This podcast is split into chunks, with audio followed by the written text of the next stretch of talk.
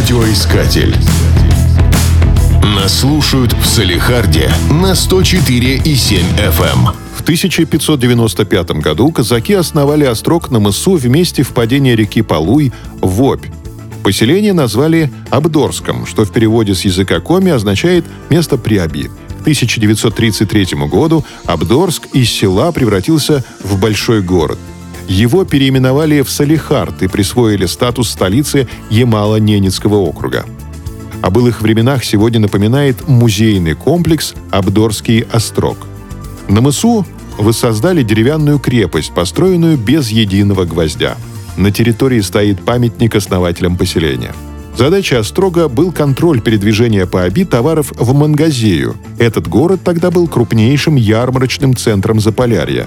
Торговля не прекратилась и после полного исчезновения Мангазеи.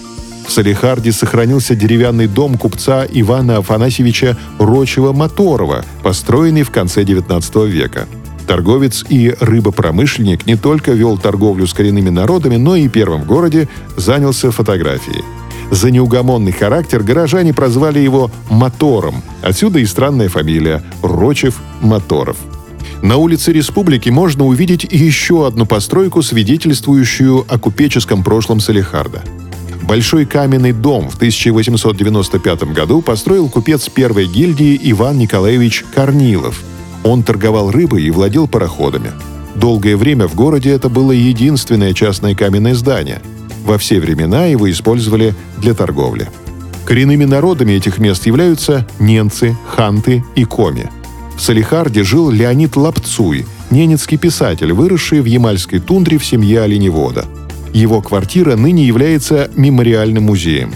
Если же хотите с головой окунуться в жизнь оленеводов, поезжайте в природно-этнографический комплекс Горно-Князевск, что в 12 километрах от Салихарда.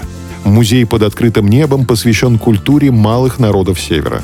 Здесь можно примерить национальную одежду, покормить оленей и отдохнуть чуме.